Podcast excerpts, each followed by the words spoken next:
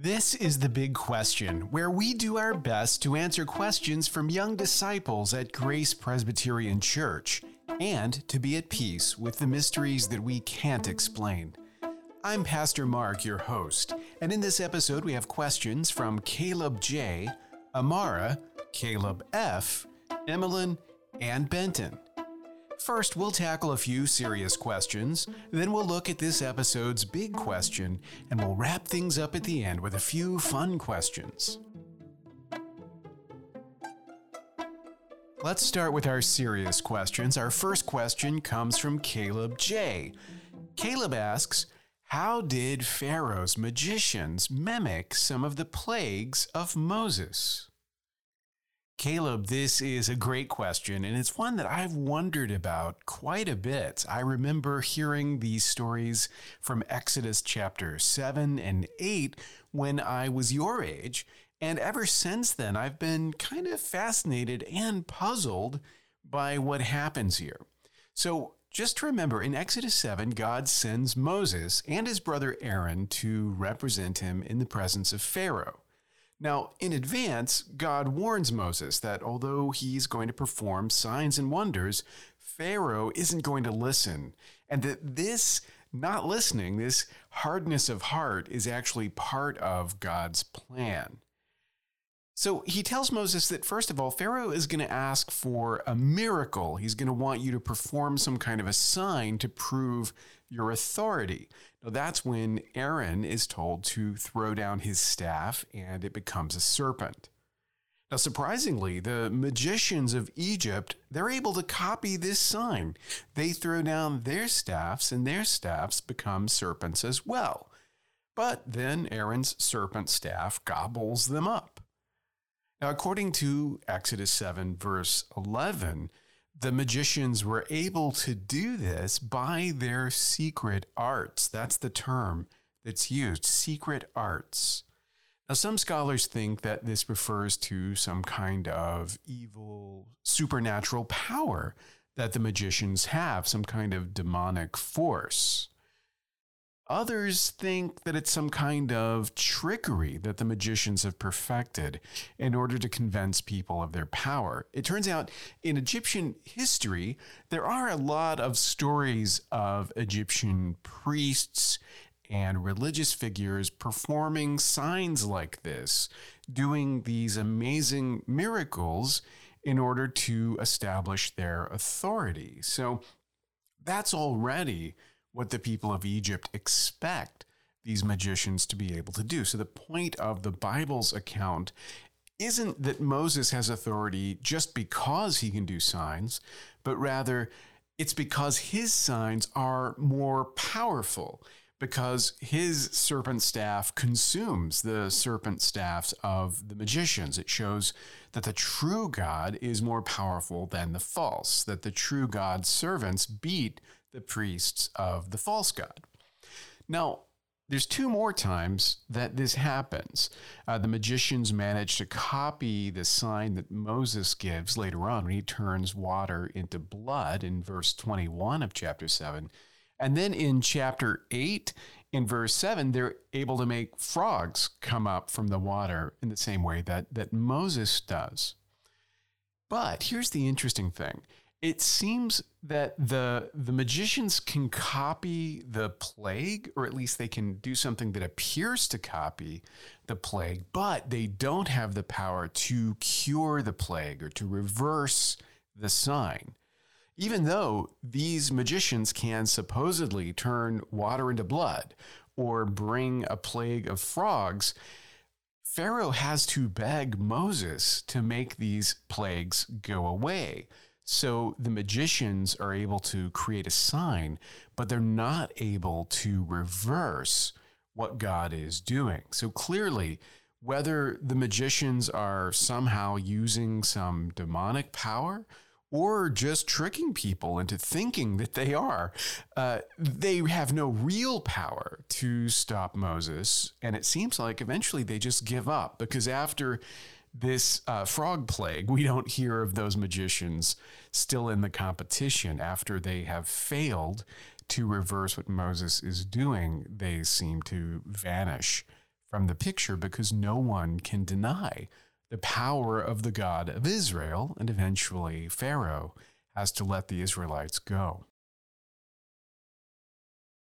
Our second question comes from Amara, and she asks How do I tell people about Jesus if I don't know anyone who isn't a Christian? It's a great question, and here are two quick thoughts. First, you can talk about Jesus with anyone, even if they're already a Christian.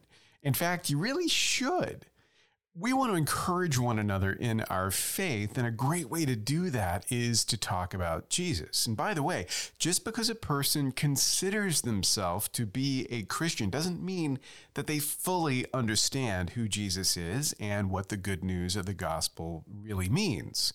In our city, for example, we're surrounded by people who call themselves Christian. They have grown up in church, maybe they attend church regularly now, maybe not, but they think of themselves as good Christian people, and yet they're still trusting in their own goodness for salvation. So, talking about Jesus with them, even though they consider themselves to be Christians, might actually help them to trust in Jesus for the first time. And even people who do believe often don't understand as well as they could, right? I mean, certainly you could say the same thing for us. And that's another reason to talk about Jesus with other people, even if they believe that they are Christians, to help them deepen their faith. If you think about it, every sermon that I preach is basically me telling people about Jesus, even though they're already Christians. But when they hear, the hope is by the power of the Spirit that their faith is deepened. So here's a second idea. If you don't know anyone who isn't a Christian, why not look for opportunities to meet new people? I realize that some of us have more opportunities than others. And at your age, it might be more difficult because a lot of your activities and schooling are structured in such a way that you don't just to go out and, and get to meet strangers uh, at a whim. But you know, I've joined clubs and I've attended events specifically with the idea of connecting with new people, different people. And that's something that you might also be able to do as well. Even if it doesn't come easily, you can always look out for the opportunity to make new relationships with people that you can talk to Jesus about. And now it's time for the big question, which comes this episode from Caleb F. Let's give Caleb a round of applause. Caleb asks, Why did Jesus answer the devil with scripture when the devil tempted him? That's true. One of the striking facts about Jesus' temptation in the wilderness is that no matter how Satan tempts him, he answers by quoting scripture. And he doesn't quote just any Bible verse either. Jesus quotes from Moses' words to the people of Israel at the beginning of the book of Deuteronomy as they are preparing to enter the promised land. Now, if you consider those two facts, first, that Jesus is quoting scripture, and secondly, that the scripture he's quoting is a specific set of instructions about living in the promised land, then you can really appreciate more deeply what's happening in the temptation. Think about it this way Satan is the ruler of the kingdom of sin. Now, when Jesus is born, we see that his kingship is a threat to other kings. For example, King Herod tries to kill him because he's afraid that Jesus will take away his crown. But the real threat is to King Satan. Satan wants to keep ruling over his kingdom. He wants to keep humanity in the grip of sin's power. So he tries to get Jesus to turn stones into bread, putting his physical needs ahead of his spiritual duty. He tries to get him to prove his kingship by throwing himself to his death and seeing if the angels will intervene. And both of these things seem to be attempts on Satan's part to somehow disqualify Jesus. Then he goes to Jesus and he says, Hey, this is my land. You can rule it for me. Just follow my rules. Just worship me. Now, each time Jesus answers with those words from Moses, because those are God's instructions for how to live in the land. So Satan says, This is my territory, these are my rules. And Jesus says, No, this is God's land, and these are his rules. And Satan is defeated. Now, one lesson we can take away from this, and it's a good one, is that when we are tempted, we should comfort ourselves with God's word.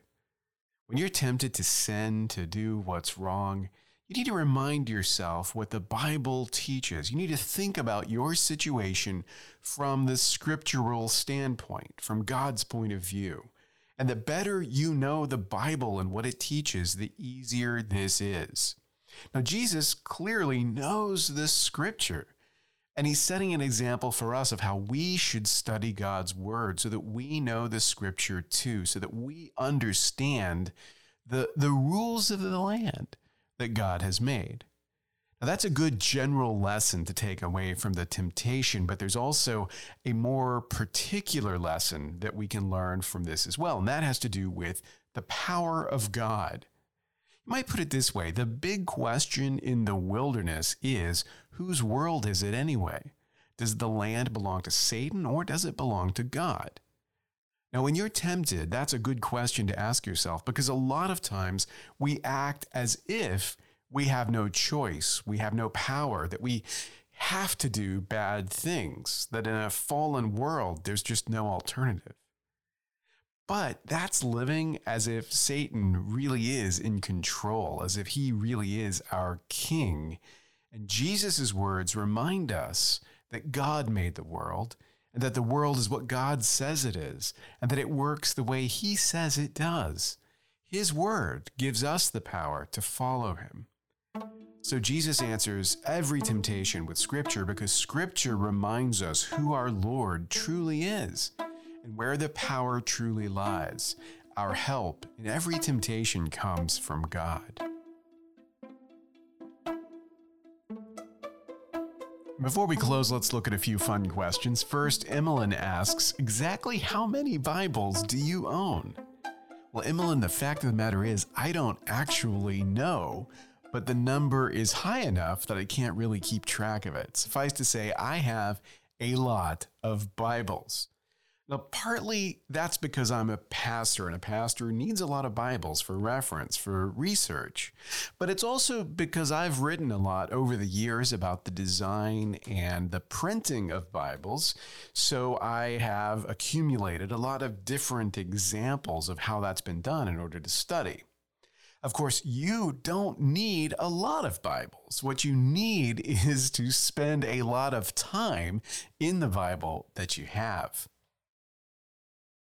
And finally, Benton asks If you could fight or spectate in any war, which war would it be?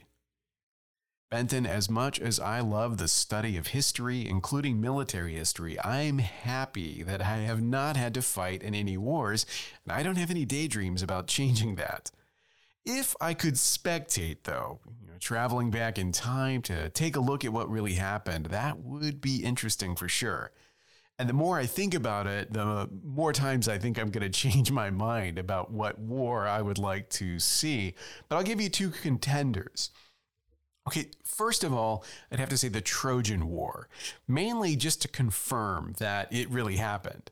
You know, a lot of people used to believe that the Trojan War was just a myth that Homer made up. But then archaeologists found what we think was Troy. And now it's a hot topic of speculation what really happened, what didn't. It'd be interesting to find out for sure. The other would have to be the war to conquer the promised land in the days of Joshua, especially the battle against the five kings that's recorded in Joshua chapter 10. That's the one where the sun stands still in the sky at Gibeon until those kings are defeated. The Bible says there has been no day like it before or since, and I think that would be quite a unique battle to witness. Well, that's all for now. Thanks for listening to The Big Question. Until next time, remember if we're going to find answers, we have to ask the questions. Never be afraid to ask and never be satisfied with easy answers. The truth will always stand up to scrutiny. So until next time, keep asking the big questions.